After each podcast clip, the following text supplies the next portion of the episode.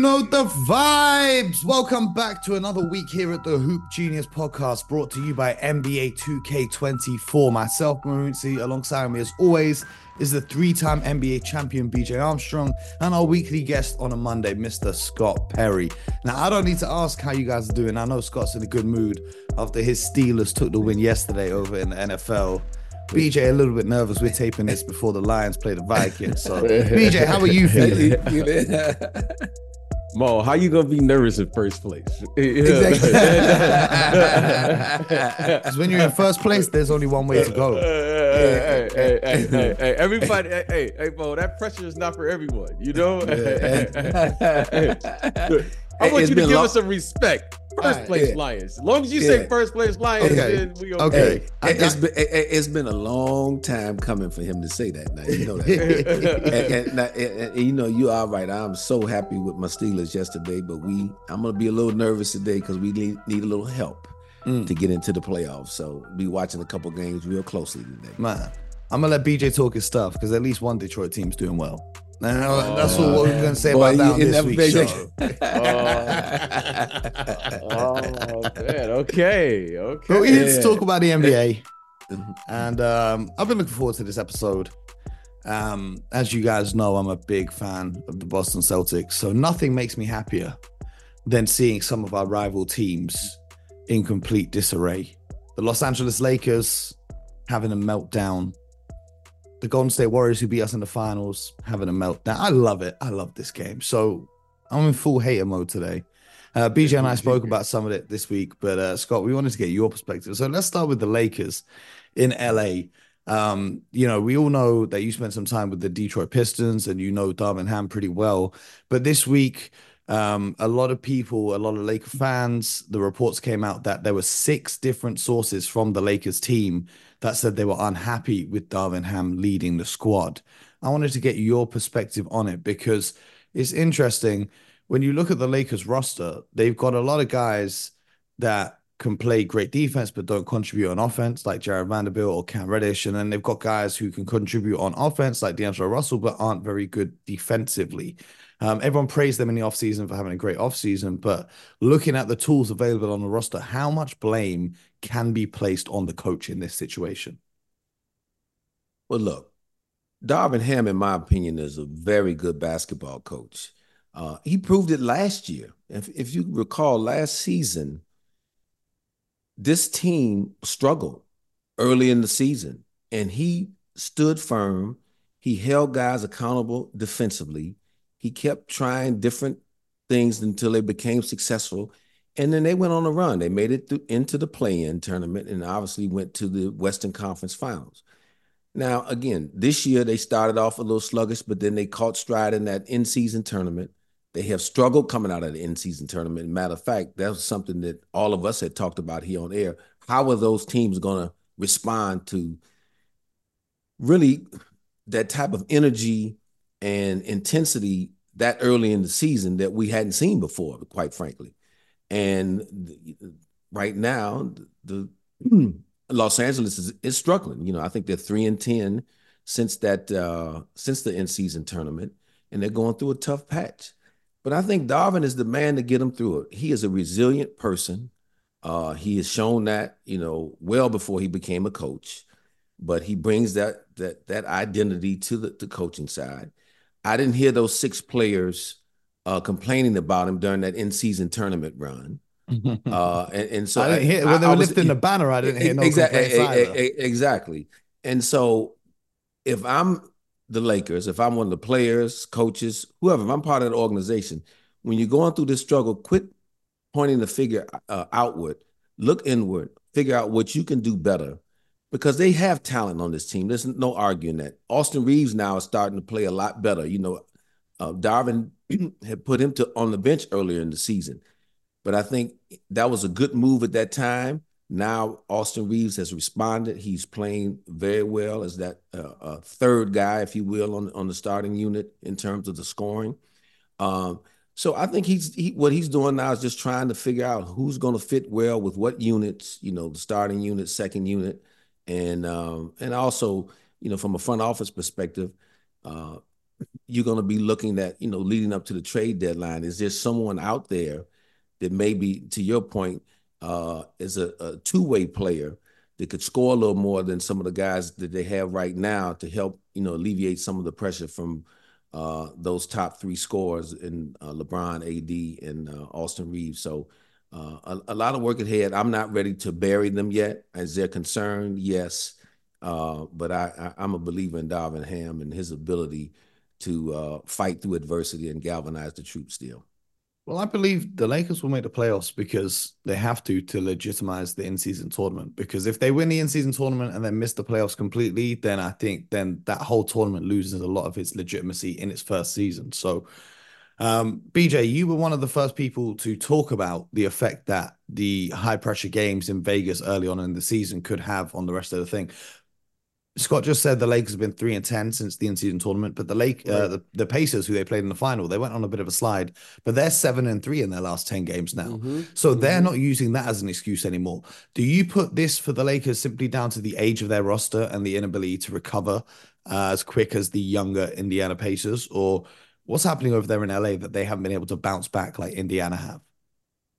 Well, there's been a lot of you know, let, let, let's just call it what it is. You know, Scott and I have worked in the NBA. Mo, you're you're going to do this as well.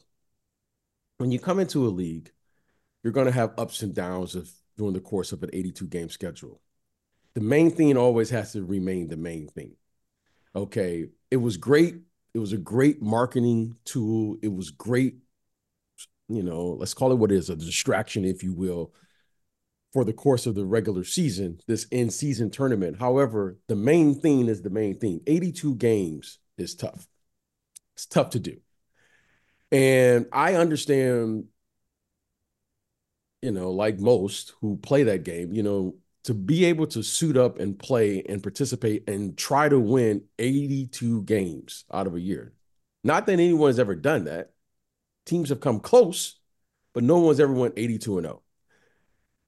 That's the main thing. That's the business we're in. Now, when you're when you set out to do that at the beginning of the season, there's this thing that we do, whether we do it literally or it's unspoken. It's called the circle of blame.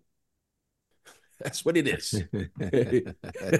now, Scott's laughing because he knows there's going to be some rough moments during any course of a season. That's just what it is. Yeah. That's just, hey, this this game here is going to tell you everything about your team, who you are individually, who you are as a group, and you get into this circle of blame. What we're seeing right now is the Lakers right now are in this circle and they have yet to figure out that you got yourself in this position. Now you got to get yourself out. And the easiest thing to do is start blaming other people for how you got here in the first place. Now, the good teams they try not to, you know, and Scott's been on some of those teams, and I've been on some of those teams where you said we're not going, we're going to, we're going to stop the slide. Meaning we're going, we got a loss. We're not going to tr- try to lose two or more games in a row. Stop the bleeding, as they like to say in the in the NBA locker rooms. Okay, I'm gonna take you behind the curtain. Right now, the Lakers started feeling really good about themselves, as they should. They're hanging banner banners during the regular season. Okay, whatever, what, whatever it is. Okay, let's just call it like we saw it. Yeah, which is not a natural thing to do. oh, right. exactly. You know, there's the cel- everyone's celebrating. I saw champagne during the regular mm-hmm. season. Right, we all saw it. Mm-hmm. Right, and they have, and then they forgot the main thing, which is the 82 game. So let's, if I'm the Lakers, I'm saying let's take a step back. At the beginning of the season, I, like many, heard they had a terrific offseason, which I thought they did. I thought they had a really nice offseason. The players they acquired, what they did. You know, you could see the development in players like Cam Reddish. You could see what they were doing. They were figuring out who should be starting. They took, you know, guys out of the starting lineup, like uh, Austin Reaves, put him on the bench, and everything seemed to be working just beautifully. Now, I'm very sensitive, and I will admit that I'm very sensitive to people being fired in this league. We know what it is. However, I'm very sensitive. I can tell you this: Darvin Ham, Coach Darvin Ham, is very is very competent in what he does. every time you're about to fire someone, I always ask myself and I define what is the coach's job. The coach's job is is taking players where they can't take themselves. That's coaching. Coach Ham has taken his team to terrific heights for the group, for the things they've been through. Last year, they were in the conference finals with all they went through. This year, they won the first in season tournament. He hasn't had a group that is stuck together, and, and we all know how difficult that is. So, Coach Ham is not the problem. Now, we got to get into this circle. Everyone's got to take their accountability, and then let's fight our way out of this. Right now, if there's anything that's missing with this team, it's internal fight. Internal fight. Because they're going to have to figure out how to fight themselves. It's not a lack of mm-hmm. talent. I like the talent of this team. Mm-hmm. However, for whatever reason, when the things get tough with this group, you start seeing the finger point. Now, whether that's just the media saying it or that's actually happened, I would like to see this team just buckle down, hunker in, and say, This is our group, and let's go play some basketball. So I like everything that they have, and I was I was one of the people at the beginning of the season as well. I liked what they did over. The, I thought they had a terrific off season. I really did. Mm-hmm. But for whatever reason, it hasn't worked, and I don't see the mental toughness as a group. I'm not blaming any one specific player because I'm not in the locker room, but I would love to see this team really, really solidify. Say, hey, this is who we are, and then let's go out there and get it done. And to your point, BJ, you know, that's something you know that Darvin Ham is preaching to the group. It's about that our internal fight. Yes. The solutions aren't necessarily externally. Most of the time, solutions are internal and what you do internally to kind of turn your, your your season around and turn your team around. So I think that's the challenge for everybody in that building right now. And and look, sometimes it's not pretty, but you got to roll your sleeves up and get it done. You know, there's nothing, you know, there's nothing glamorous about it, and there's no way around it. So that's hey, Scott, I wanted to ask you. I wanted to ask you this question. Sorry for cutting you off. Yeah, no. How many meetings have you been in where you've had a tough stretch, mm-hmm. and then you've come in and said, "Hey, this is our group. Figure it out," and just just walk out of the and just walked out of the locker room. How how empowering is that to the players to know that this is the group we believe in? Oh, that that would be that is huge empowerment to your players. Because what is what you're saying to them subtly, I have confidence in all of you sitting in this locker room. Okay, just because we hit a, a tough patch, I believe in each and every one of you guys as a player. Go figure it out. I believe in you as a coaching staff. That's what you're saying to everybody. If you go in there in a leadership position and declare that, hey, this is our group, let's go figure it out, move forward. And to me, when you do that, it leaves the players and the coaches no other choice than to do their very best to try to figure it out. And if for some reason it doesn't happen after that, then that's your time as an executive to be able to move in and move forward and say, okay, maybe we need to tweak tweak the roster here and there. But um, I don't think that uh, they're at that point right now because they haven't done what BJ has mentioned and what I'm talking about right now. Well, the Laker fans expect a championship every season. They made the conference finals last season. Do you think this group, as currently constructed, is capable of getting back to at least the conference finals? Or do you think a trade needs to be made? Because we hear the rumors of Dejounte Murray and Zach LaVine, even Jerami Grant. Do you think a trade is on the way, or do you think they're going to have that conversation that BJ just alluded to of going into the locker room and saying, "You are our guys, figure this out and find a way"? Like BJ, when they made the moves in the summer, I thought that they had enough to be able to challenge at least to get back to the conference finals. Now, we're obviously in the midst of a tough stretch here. Um, is it enough talent to do it? Yes. But is there enough mental toughness to do it? That's another question. And that's where my concern comes in for this group, quite frankly. I don't know if the uh, the mindset is there, one through 15, to fight through what they need to fight through to get all the way again to the conference finals. I know what they look like at the top end, you know, and and the talent there is undeniable, and you know LeBron James' success is undeniable, uh, you know, throughout his career. But um, I think if I'm in their situation, though, I'm, I, I am looking around. You know, I'm not just sitting dormant with the uh, trade deadline approaching, but I'm not going to make a move just to make a move.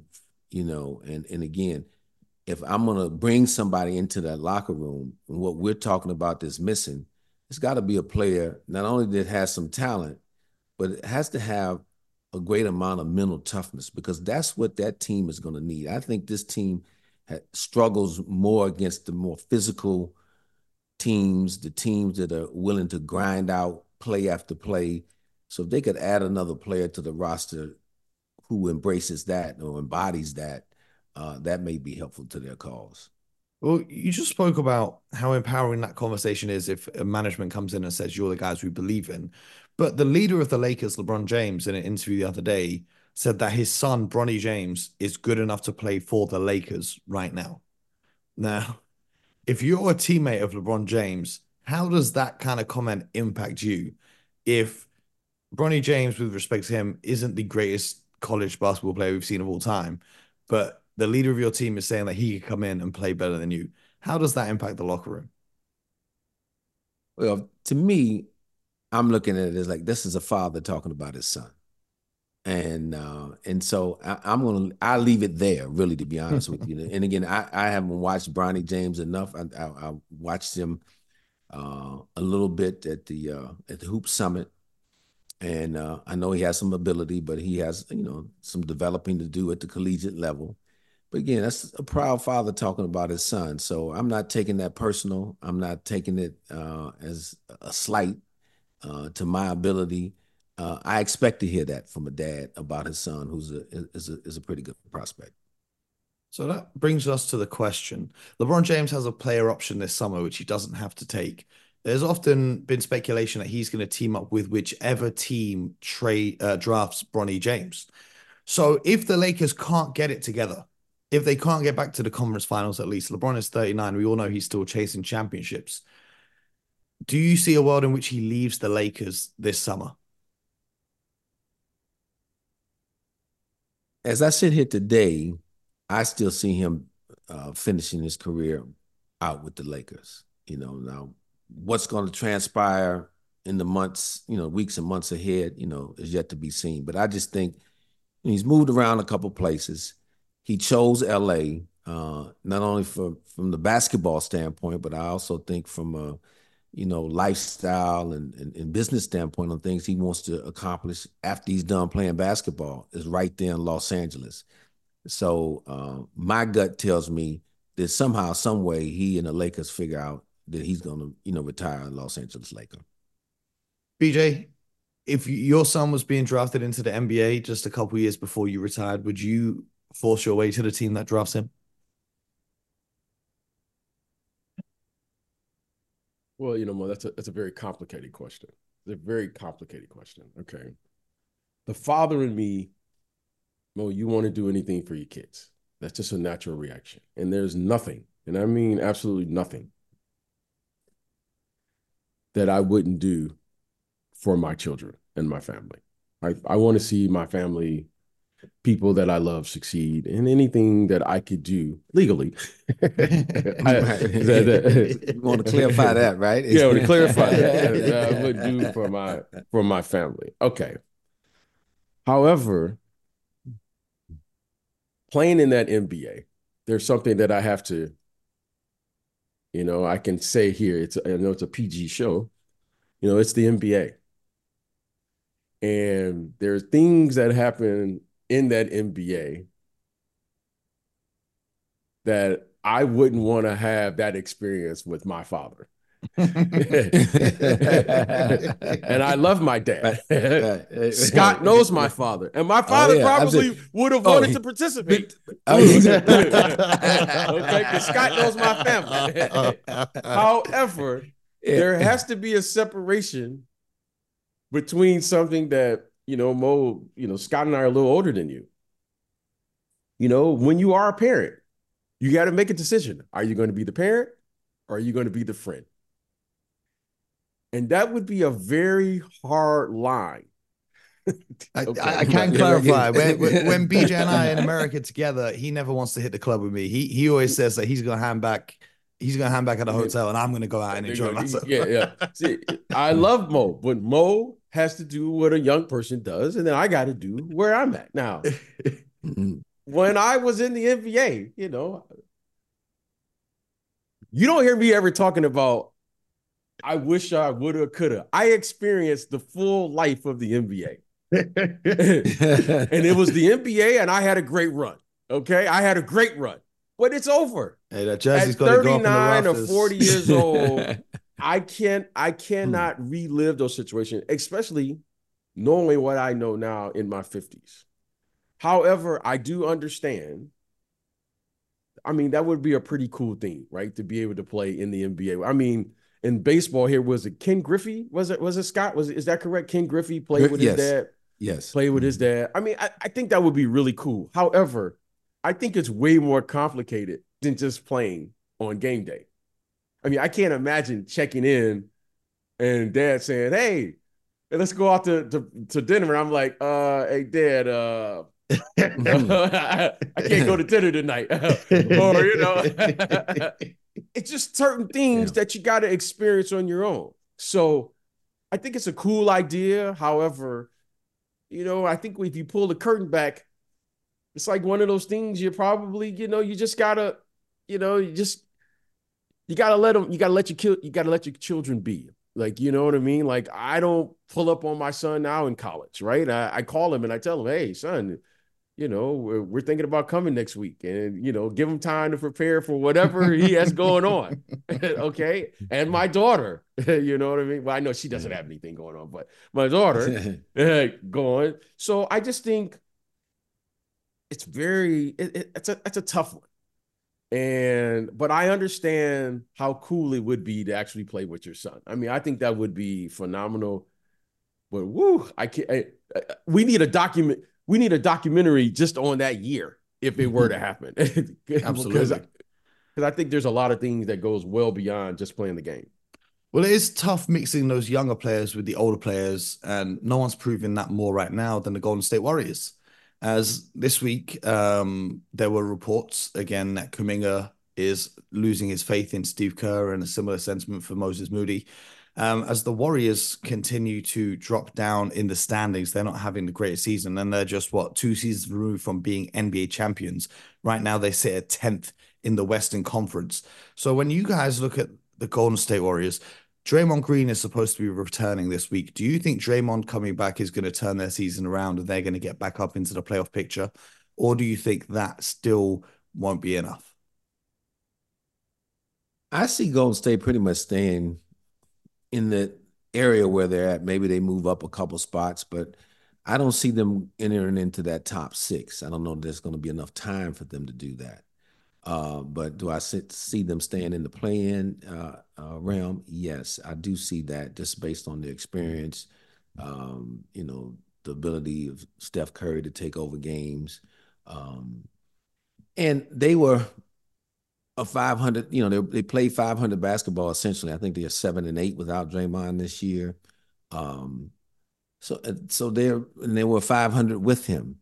So that's maybe who they are uh, so far this season. Can they get a little better as the season goes on, as the trust in guys like Kuminga grow? Because I think that that young man has shown a, a, a, real good ability. He's been very aggressive in the absence of Draymond. I think he's not only shown – uh, his teammates, but I, I got to believe he's shown the coaching staff in the front office that he is a very good player moving forward. So, in in in the, their traje- trajectory moving past this year, I would think that he's going to be a young man that they're going to want to keep around um, because he he has gotten better and he's been exposed to that championship culture for for years and and uh, he's homegrown and I think that's important when you draft someone that high, you can't keep shipping them out. You know, you, you know they you know James Wiseman is already gone. Uh, they they had shipped him out. That didn't work. But you know, here's another lottery pick, and uh, I think you got to figure out a way to make sure that uh, that this young man is is a building block moving forward. Well, I already know what BJ is about to say. Okay. When it ends, it ends badly. We we've yes. heard this many a time on this show. But if the Golden State Warriors remain intent, they're at risk of even dropping out of the play-in spots. Um, if they weren't to make it to the playoffs, or if it's a first round exit, moving forwards, Scott, you just spoke about keeping Kuminga and, and building around him as well. But how much longer can you continue this experiment of keeping Steph, Clay, and Draymond, and also keeping Kuminga and Moody and some of the other young guys that have started to break through? Are you just going to keep running that back and missing out on competing in the playoffs and missing out on great draft picks um, until Steph and Clay and Draymond decide that they've had enough and they want to retire?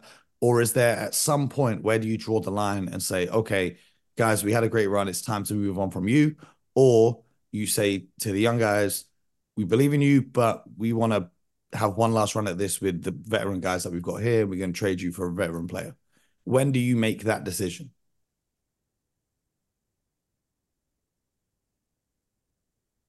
Oh, you're you're, you're uh, uh, either one of oh, you. Oh, BJ. Okay, I, I, go, go ahead, go ahead, BJ. Yeah, no, okay, yeah, no. So look, um, the key here to me is you got to have a sit down with Steph Curry. If you've made the decision that okay, we don't have enough to win, I think he is the guy. You know, not to take anything away from Clay and and Draymond, but he's the guy that uh, personally I would sit down with and say, okay, here we are. We don't have enough to win a championship. So we got we got a chance to go one or two ways. We're looking at more than likely trying to rebuild or retool with the few players we have here. What are you interested in doing? I think he's earned that right to have that to have that conversation with him as a player. So now Steph Curry has to say, okay, yeah, no, I want to stay around here because I want to retire a warrior. I don't want to play anywhere else. And I'll take my chances that, you know, we can make it happen quick enough that I'll have a chance to get back to another finals, knowing that you know the probabilities of that may be smaller. Uh, so I think it starts there, and until you know what that conversation is like, uh, I think that will dictate all the other moves uh, that you make. See, you can't pay for past history and performances per se in the front office, and, and, and here's why I say that look, those guys have been all great. Draymond, you know, the, the, those three, Draymond, Clay, Steph, they've been tremendous for the organization, for the city, for that whole Bay Area. They have really uplifted a franchise, you know, Golden State, quite frankly, that was, you know, not really, you know, not talked about much, you know, when I first entered into the league. Now they are super, super relevant. But they're all aging. The fact of the matter is, and you know, and, in championship team breakups, they never end up as smooth as anybody thinks they should. You know, so you can't just pay people out of the door. Okay, you did all this, but we're gonna pay you, a, you know, a premium salary for what you did, not what you're able to do now. Then that now you're hamstringing your franchise for a decade you know, and so that's just the reality of the business. Um, I think players, once they take the emotions out of out of it, understand that. Uh, how even though it may be difficult for them to, but uh, I think that's where you're at right now. You gotta, you know, as a front office person and ownership, you gotta take your emotions out of it, and and and step away and say, okay, we're gonna have to move forward. We're gonna have to make some changes. Everybody's not gonna be back um, with us, or if they're going to be back with us, if we decide to keep those guys together, they're going to be back at, at, a lower price point, quite frankly. Uh, that's how I see their situation right now. You know, um, you know, guys, and I say this with great humility. I've had an opportunity to experience the ups of this league and the downs of this league. And once you experience winning, it changes something with your DNA in this league. Once you win a championship, because you realize one, how tough and the road it took to get there.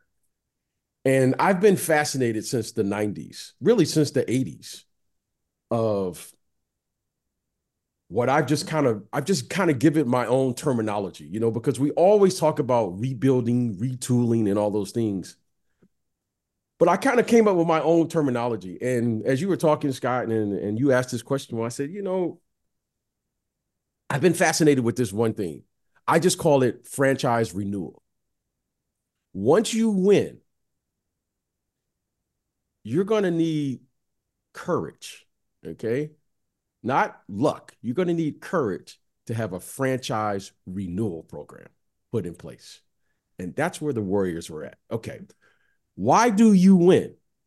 Whatever style you, you know, the Pistons were the bad boys, the Bulls, the triangle, the Lakers were Showtime, the Celtics, you know, passing and cutting, this Warriors team, the way they play. Every team has this, the same thing. That's why, you know, I always laugh when I hear, oh man, this generation is better than this generation and so forth. No, it's all the same. You have what's called an unfair advantage. And when you have an unfair advantage, you play to your strengths and you eliminate not allowing your weaknesses to interfere with that. The Warriors had an unfair advantage at one point. They no longer have that unfair advantage. Age catches up to everyone. Everyone. Okay. As we're talking, as you're going through your, if you are lucky enough to win one or two or have sustained excellence in this league, like the Warriors have had over the last decade, suddenly everything now has to be decoded. Everything that Steve Kerr says now has to be decoded. Everything that happens now with Draymond, what does that mean? Okay. What this means right now, they're at a they're at a place where right now they're in the free they're in the franchise renewal program. That's what they're that's where they're at. Okay. And the thing that is missing from the Warriors right now is they're looking for a reason to believe that they can win it now. That's what they're looking for. Is Draymond the answer? Is is their young guys the answer? Can they make a trade? Is that the answer? Well, you know, I hear rumblings now. Suddenly, Steve Kerr. Now we're questioning whether or not he should bring this guy back off the bench or whatever the case. Right now, they're searching. And what, the one thing about the Warriors over the last decade or so that you never searched for is they always had an identity. They always had an identity who were there, and they've lost that identity. The mainstay has always been the leadership of Steph Curry. Now, everyone would talk about his shooting, everyone would talk about his ability to score, as it should be. However, the one thing about him, he never got too high when it was good, and he never got too low. But he, unlike most, great players that you've seen, he's not really a standalone player because he probably more than any other player has been affected by the absence of Draymond Green in the way that they play in that system of play. Draymond's what he brings, he brings. You got to take the good with it. You got to take this part of it with it as well. The one thing that I'm most concerned with with the with the return of Draymond is if something happens again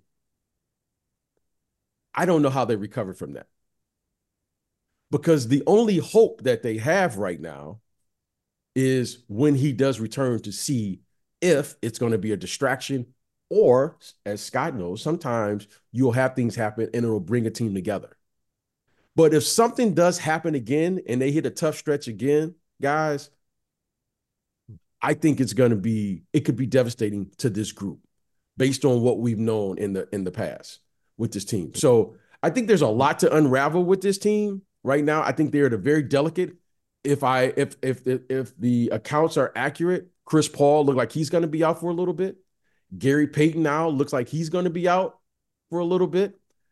I just think they're at a very delicate place that if it doesn't, if they can't play better than 500 basketball, I think now you got to start looking internally of saying what is the true potential of this group as is.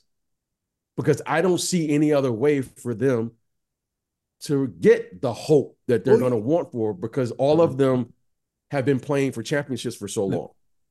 I, I was going to ask you one quick question, though, Big Jiggy, but um, as I was listening to you, do you find uh, over the you know history of your time playing and you know obviously being cl- still close to the league now that so many organizations try to go back in time if you will and try to recreate the same thing that they had, but it's almost you know. Do you do you see that happening? You, know, I, you know, Scott, it's a, that's a phenomenal question. So I can remember my very first time of winning. And before we won, all I could think of was what we needed to do to beat the team or teams that we thought were the best teams.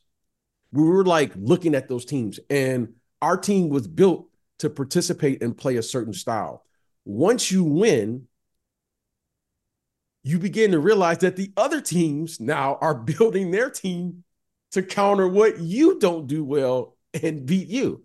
And if it's one thing that I always remember, and I, and and I, and you and I joke about it to this day, you have to find surprise players or contributors. You have to get like these contributors that you it's like unexpected contributions. And Scott Perry, this is a true story, guys. Scott Perry during the Detroit Pistons series when we couldn't beat the Pistons, he said, Hey man, there's a player on your team. I know he ain't played all year, but he's gonna help you in the playoffs. And that player name was Cliff Livingston. Levingston and yeah. Scott was right. We could not beat the Pistons and we were figuring out all the other ways how we're going to match up with this guy and what we're going to do to this guy and what we're going to do to this guy. And I remember Scott just telling me casually, like, hey, we're just kind of hanging out. We weren't even talking about basketball. We were, I don't even know what we were doing. But he said, that's the guy that's going to push you over the top if y'all going to beat the Detroit Pistons. He said, Cliff Levingston. I said, Cliff Levingston, Cliff ain't played all year. Yeah. and that's my man, Good News. And shout out to Good News. I just talked to him yesterday, you know, because it was mm-hmm. his birthday. And I said, Good news. I said, man, it's, it's been a struggle with him. He had just came over from the Atlanta Hawks and he was having a hard time with the triangle in year one, which most players did when you come in. I had a hard time with it too my first year. And, and I and I and I never forgot that that you don't know where your contributions are going to come from, but more importantly, you got to be prepared to change at any given moment and pivot. And I never ever forgot that. And I've always maintained that's why I call it my uh, my that's why I call it a franchise renewal. You got to be able to pivot. And you know the change is coming and you can't rest on what you did yesterday. Just because we won that way last series or last year, believe it or not, the if if the Denver Nuggets win it this year, they're going to need to find another player like a Bruce Brown or mm whoever to come mm out and give them something that they weren't even anticipating. Okay. And Scott taught me that.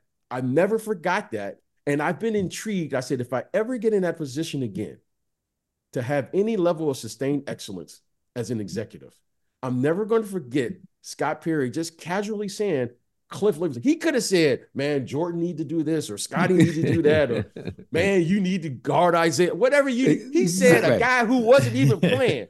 And and I and, and I'll never forget Cliff Levingston was the reason. He played a couple years for the Pistons before that, right? So he might yeah he was drafted by he was drafted by the Pistons. He was drafted by the Pistons. Yeah, he might have known a thing or two from the inside. I, well, I, if he did, but my saying my my thing is is that Scott was so right. And everyone who wins a championship knows that you need those type of contributions for a series, for maybe a playoffs, maybe the regular mm-hmm. season, but you need everybody in that locker room to contribute to some degree. And mm-hmm. I've never forgot that. And I've I've wanted to put that into action again because Scott was the first person who pointed it out to me. And I had no idea. And I played with the guy for years. okay. And the, the, how Scott saw that is when I first knew. I say Scott sees something that first all I didn't see. And then for it to happen in real time during the course of a series, and Cliff was fantastic. I mean, what he did and how he mm-hmm. played. And then the next series against James Worthy and when we played the Lakers, Lakers yeah. and and Cliff was as big a part of that repeat as any other player. And he didn't even he was figuring out. So shout out to my man, good news. He was the best. Yeah. But uh, Scott Perry was the one who gave me. I always loved Cliff, but he gave me a greater appreciation. And I'm telling you, I couldn't have been happier because we probably don't win three championships without him. And he is one of those unsung heroes that people don't talk about, But without him, trust me, guys, we don't get there because he did all the dirty work. He, mm-hmm. I mean, he was fantastic during that run, especially in the first three P. Back to the Warriors. I mean, they found with Podziemskis and Jackson Davis, kind of 2 mm-hmm. unexpected players, young players, rookies yes. that have come in and mm-hmm. played very well, especially when guys like Andrew Wiggins are struggling. But BJ, just going back to what you mentioned a little while ago about if the Warriors hit another rough patch, you don't know if they'll bounce back. Well, now Gary Payton II is out with, I believe it's a hamstring injury, and Chris Paul is having surgery on his hand. So that gives you another six to eight weeks of rough stretch with two key rotation pieces not in the lineup. So we'll have to see what that looks like leading up to the deadline. But you know what time it is? It's my favorite time of the week where we look at the teams that you guys are focusing on this week. And for me, I'm going to kick things off right here. I'm looking at the team we talked about last week who made the big trade uh, so far and that would be the New York Knicks with Mr. OG Anunoby. You guys know that's my guy right there. Yeah. He's come in, and this Knicks defense has just gone up a whole nother level. Um, in the five games before the trade, they allowed over 115 points in every single one of them. Since OG's come in, they've been holding opponents to around 100 points per game. Um, they're on a four game winning streak right now, but looking ahead at their schedule, this winning streak could very much, you know, extend maybe up to 10 games if things go their way. Because right now, who they've they got? They've got the uh, the Grizzlies, which is going to be a lot tougher now with mm-hmm. Morant back in the team. then they've got the the the Magic, the Rockets, the Wizards, and then the one I'm looking forward to on Sunday is the Toronto Raptors. We're going to have OG against his former team, but RJ and Immanuel Quickley, but something to prove as well. What do you guys? What have you seen from the Knicks since this trade? That's what I thought it was going to be. You know, OG is fit in seamlessly. I know, I'm sure he's still trying to kind of feel his way offensively, but his presence defensively, it was something that we talked about. They needed additional size on the wing, and he's he's a big body too, and so he gives them a lot of versatility defensively. Um, and so he, I, I see that fitting well. But also, you, you got to give credit both to Julius Randle and Jalen Brunson. Because those guys have been playing at a high level, both of them. I mean, Brunson has gotten a lot of attention this year because there's, you know, there's hope that this will be his first year as, a, as an all star, and I think he will make it. But Julius Randle has been phenomenal. I mean, with the exception of um, the one he started slow. Eleven points. He started. He started slowly, but he's really. But, I mean, but he's averaging the Timberwolves down the stretch. Yeah, he, and then he had you know 39 points uh, last night at Washington after a slow game, but he's averaging like 28 points over the last 20 games, double figure rebounds, is shooting, oh, you know, I think 55% from the field. He has played phenomenal. And so those two guys now, what the OG trade has done is allowed them to really, he and Brunson in particular, take ownership of that offense. Everybody knows it's going through them you know, and OG can play off of those guys. You know, he can spot up make the corner shots. He, he's good at cutting to the basket. You can run a few lob plays for him. So there's a fit that way. And um, so I, I, think so far so good for the, from the Knicks standpoint. And uh, but it's a long haul, and we'll see how. I think that the, challenge is going to be. Uh, let me bring up one other point. Deuce McBride, because you know Immanuel Quickley went out, so Deuce McBride has been the guy to step in. Now he's not playing the minutes that um, Quickley played, but he's done very well in the minutes that he does play, like 15, 16 minutes. 15 Always points in 15 minutes against the in that yeah. huge, yeah. huge win against he, the Sixers. Yes, he was. And he always he was a high level defender. He was going to be able to defend point guards in this league, particularly the backups. I mean, this side, but he is a very, very good on ball defender. He's tough minded. I think now the fact that Immanuel's not there any longer and he kind of knows now they're going to come to me each and every night to play some minutes, you know, whether it's 10 minutes, 20 minutes, but he knows his number is going to get called each night. Uh, I see a, a, different relaxation in him in terms of uh, uh, comfortability that he knows he's going to play. The guy can, he's capable of making some open shots. And again, these first four games has done terrific and helped him win a couple games. And like you said, the Philadelphia game, he was huge off the bench. I think he made four or five threes in that game. Yeah, and, and that was just to get them off to an early lead. BJ, what have you seen from the Knicks since this trade? Are you liking what you're seeing? Well, I, I I love what I'm saying because it's affecting their bottom line, which is they're winning games. Okay, they they they are winning games, and they're taking care of the business. You know, I thought one of the big games that I I would like I wanted to see the Knicks was how they're going to respond against Philadelphia right down the road, and they went in there and they really dominated the game. And, and, and how they played and what they've been doing. I was just looking at their schedule, guys, before you know we got on air here, and they have a very favorable schedule. But give them credit for actually winning the games and taking care of the business. The schedule, the schedule only looks favorable if you've won your games. You know, yeah, yeah but but but but but but based on their expectations, and and this is hard to do, right? They are expected to win these games, and they're doing it. So win the games that you're supposed to win, and then protect home court, and then you, you and you do what you got to do on the road. So give the Knicks credit I'm giving them the Knicks credit. However, things turn very quickly in New York. okay. Hmm. the Knicks, right now, with this winning, comes the expectations of what they're going to have to do in the postseason. I would say this the Knicks are in the, let's say, top five of the Eastern Conference. They should be. I mean, I think that's fair to say. Mm-hmm. Yeah. With that comes the expectations of advancing.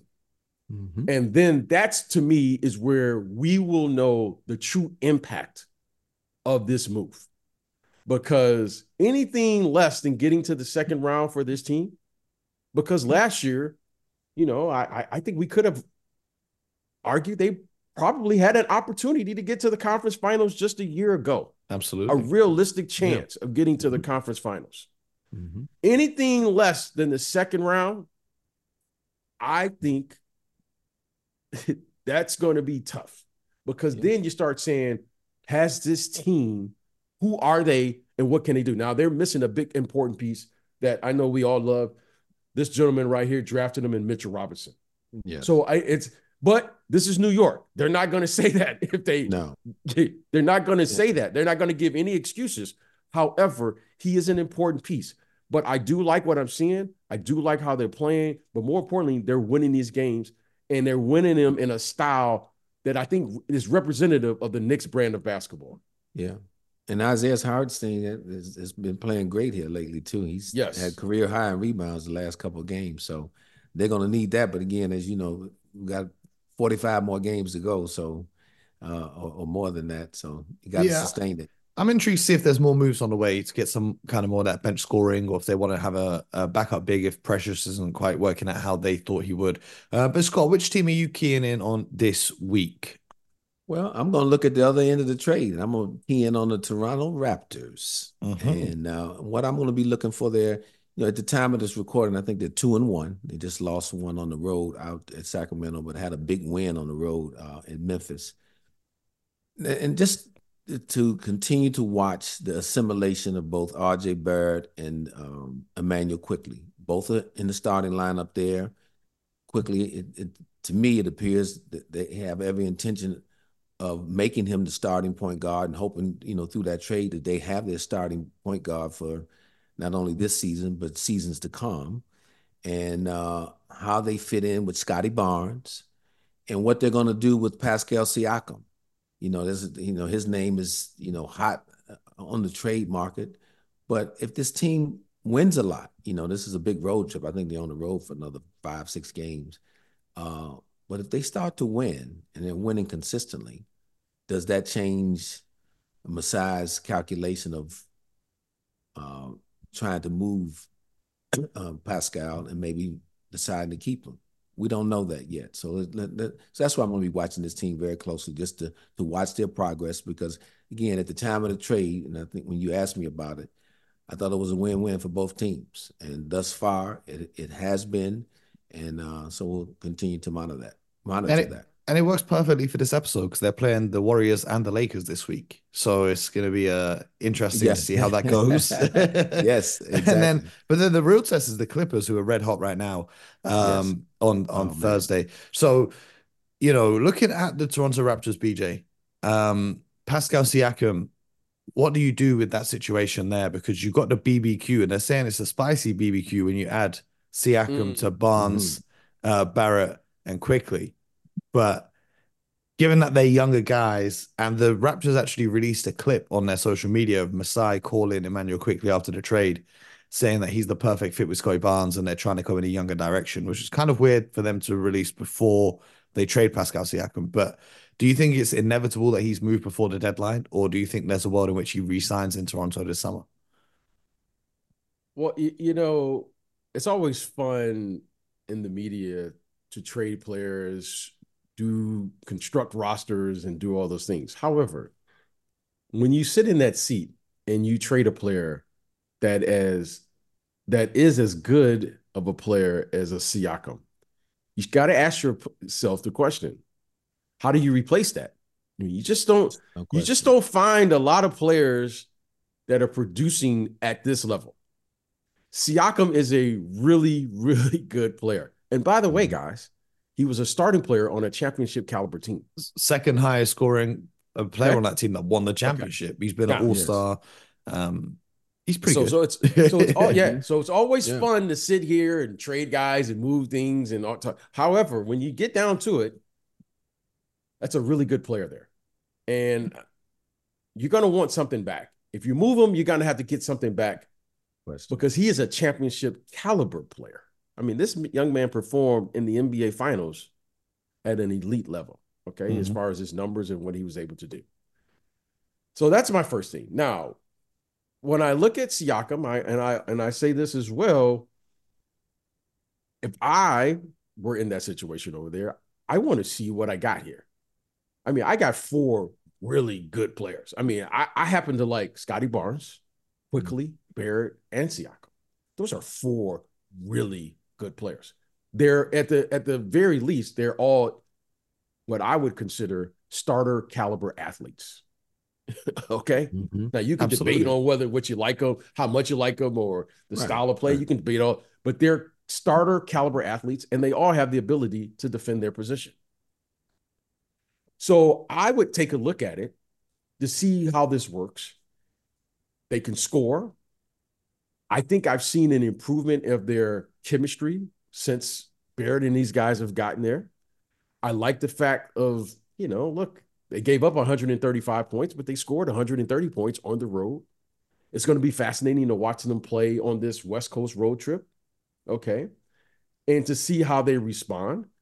But overall, I wouldn't be opposed to keeping this group together as is. Mm-hmm. I wouldn't. I mean, the only thing that I could see is maybe you look for a bigger athlete at the center position that can play mm-hmm. their pace. You know, Poeltl, who I like. However, he's not the athlete that the other guys are. Uh, other than that, I would be looking with with. I think my eye would say, okay, I like these four athletes. Let's see, can they work together? And if they can't work together, mm-hmm. you do what you got to do. However, right. I would give this team an opportunity to see if this can work. I would because how do you replace Siakam? I mean, it's so hard to do it, but that's what I would do.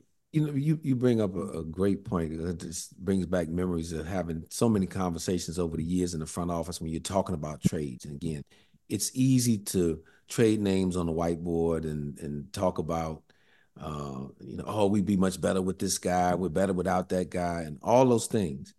But one of the things I used to always say, when that trade is over, we still got to play basketball, gentlemen. Mm-hmm. And then we're going to be a better basketball team as a result of that. So, to BJ's point, when you have a player that is as good as Siakam, Pascal Siakam is, well, you better be getting something very good in return but you at least have to and but you also at the same time are going to be open to okay yeah i know he's a little older what is pascal about 30 years old now? He's 29 right now so but he's 29 but it's not like he's 35 like so, yeah exa- exa- exactly. So you could he he could still play with this young group of guys mm-hmm. because you know there's there's no question about it. So you've got a month leading up to the trade deadline to really assess his fit. You know he looks like he keeps himself in tremendous condition. And if they can win enough games, then to to BJ, okay, let's we can start looking at other areas of the roster that we can get mm-hmm. better at, and say, all right, maybe keeping him and adding some somebody else in a different position will allow this group to ascend into you know the upper half of the uh, Eastern Conference. So again, a lot of questions, a lot of work. You know, uh, in front of Masai and those guys, and I'm, I'm, sure they'll figure it out. Yeah, I think you know, looking at their roster, if they can make an upgrade at the center spot, I know they gave up quite a lot for Jakob last season, uh, mm-hmm. but he's kind of been a little bit disappointing this season. I love Dennis Schroeder coming off the bench as well. Um, mm-hmm. I think that's great, and then if they can just add a little bit more depth, um, yeah. then they could really be cooking something. But BJ, which team are you looking at this week? Who's catching your eye? I'm gonna go down south here and look at our Atlanta Hawks. Ooh, and okay. I'm gonna look at our Atlanta Hawks, and they've been in the trade circle for the last couple of weeks, and you know, you, you, there's no there's no denying it. You look at this team I think two or three years ago, they get to the conference finals, right? And that always makes Mo smile because Mo's like, because Mo, Mo, Mo puts an asterisk by that. I know what Mo's thinking. He's never yes. said it, but I know he puts an I'll, asterisk I'll by say if oh, you want me to, well, you don't get me started. There's an asterisk by that, Mo? Hell yeah. If, if, if, what's the asterisk? Hell yeah! Yeah, what's the what's asterisk? They, they got to the conference finals because Ben Simmons had a mental breakdown live on the court in front of the whole world to get them to that conference finals. We had never okay. seen an NBA playoffs where an all-star player is refusing to take layups because he's scared of getting fouled. We never seen that. We, even Shaq, when he's bad at shooting free throws, he's still dunking the ball. He's still going to the line. We had never seen that before. And you, mm. if that doesn't happen, there's no way they get to the conference finals. And then they get to the conference finals, and Giannis has just had his knee bent 90 degrees in the wrong direction. He's out for two games, and they still lose. So come on, come on, man. Let's, let's just be, let's just call it what it is. Let's just say thank you to Mr. Ben Simmons for gifting them that trip to the conference finals. Thank you very much. That's the most Ben Simmons has contributed to winning in his NBA career so far. I just wanted to make sure your emotions were still high and didn't check. That's why I asked. That. Yeah, yeah, yeah. Don't get me started, Scott. Don't get me started. Yeah, yeah. You got, God gets a check for that. Yeah, yeah, exactly. It's freezing exactly. cold in England. I'm about to turn into a heat wave if you get me started. All right. so, okay, now that Mo has given that, you know, the yeah. asterisk, I'm looking at the this team who's saying, okay, once guys' names start getting out in the trade, you know, atmos, you know, the trade rumors and and, and in that world, how's this going to affect your team?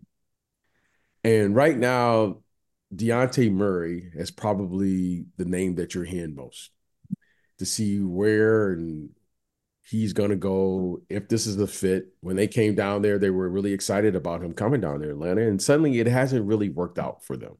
So I'm going to take a look at this team to see what direction they've they're going to go in. You know, they made a coaching change and with and brought in Quin Snyder, and you know Nate McMillan was out. Now Quin Snyder's in, and they have quietly gone about and said there's two guys on their roster that's kind of untouchable right now: Trae Young, and then this the kid, what Jalen Johnson, mm-hmm. I believe. So uh, as we speak, they're about what are they, 14 and 20 right now, or somewhere yeah, somewhere around 11th, 11th in the East right now. In yeah. the East. Um, I think mm-hmm. that that's a disappointment as their roster as currently constructed, and I'm going to see what this team is going to do. Where where are they going to go? I mean, they've made a lot of changes to their front office. They've made changes to the head coach. They've brought in players, and nothing seemed to have worked thus far. So I'm going to take a look down there, see what's going on, and um, you know, look. At, hopefully, they'll get some results down there in Atlanta for the uh, for all the fans and the fan base down there. And Mo, as a front office person, this would be one of the teams that I'd be looking at closely uh, about making a deal.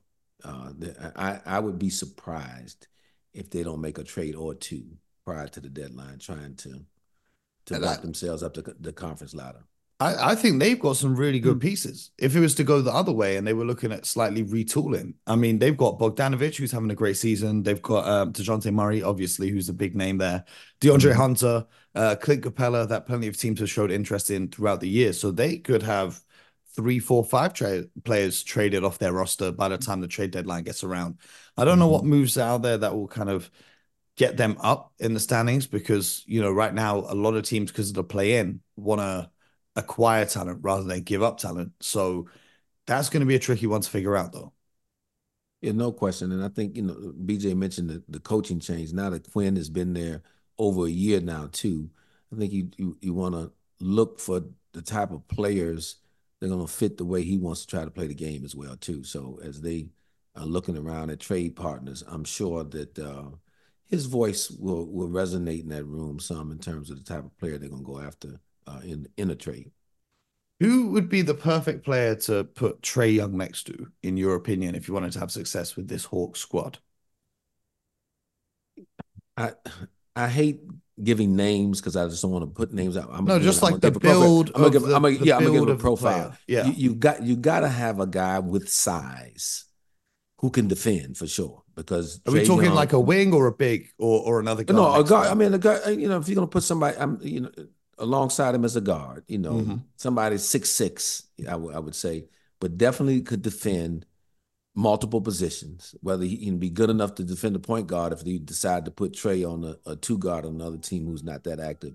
But the guy's got to have a defensive component, and I think and then he's got to be able to, to spot up and, and, and shoot the basketball a little bit.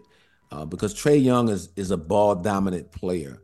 He's going to need the ball in his hands uh, to be effective. I mean, I, I I've not seen him be that effective without the ball in his hands. So again, a guy who can play without the basketball, but bring some toughness, a defensive component that will kind of, you know, cover up and, and, and help the weak areas of his game. I think that's huge.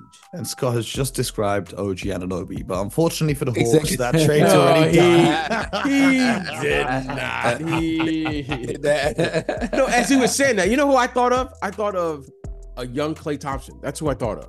Yeah. Oh, he'd be because he yeah. is so ball dominant. You have to have mm-hmm. another player but, who but can operate on the floor without him, without the ball. So I, I was thinking mm-hmm. of prior to his injuries. The, the thing Klay about Thompson the old days, they're the old days. We talking about right now, and you know, prime Klay Thompson. There's a reason why he's going to go into the Hall of Fame. That those players don't come along too often. You know what I mean? I think Klay Thompson would complement nearly every point guard in the NBA perfectly um, if you if you played alongside them. But it's going to be interesting. We're about a month out from the trade deadline, and Scott's going to be back here every Monday as we as we bring things to you. BJ and I will be back here every day. Appreciate both of you fellas for jumping on. BJ, I know you got to go watch your uh, your one good Detroit franchise go and try and win today. So uh, good luck with that, my friend. Scott, I know you need that help getting into the playoffs as well. So good luck to you yeah. as well. Have a great rest of your weekend. Um, have a great start to your week. Everyone listening, make sure you subscribe across YouTube, Spotify, Apple, or wherever you get your podcast from. And until next time, get buckets.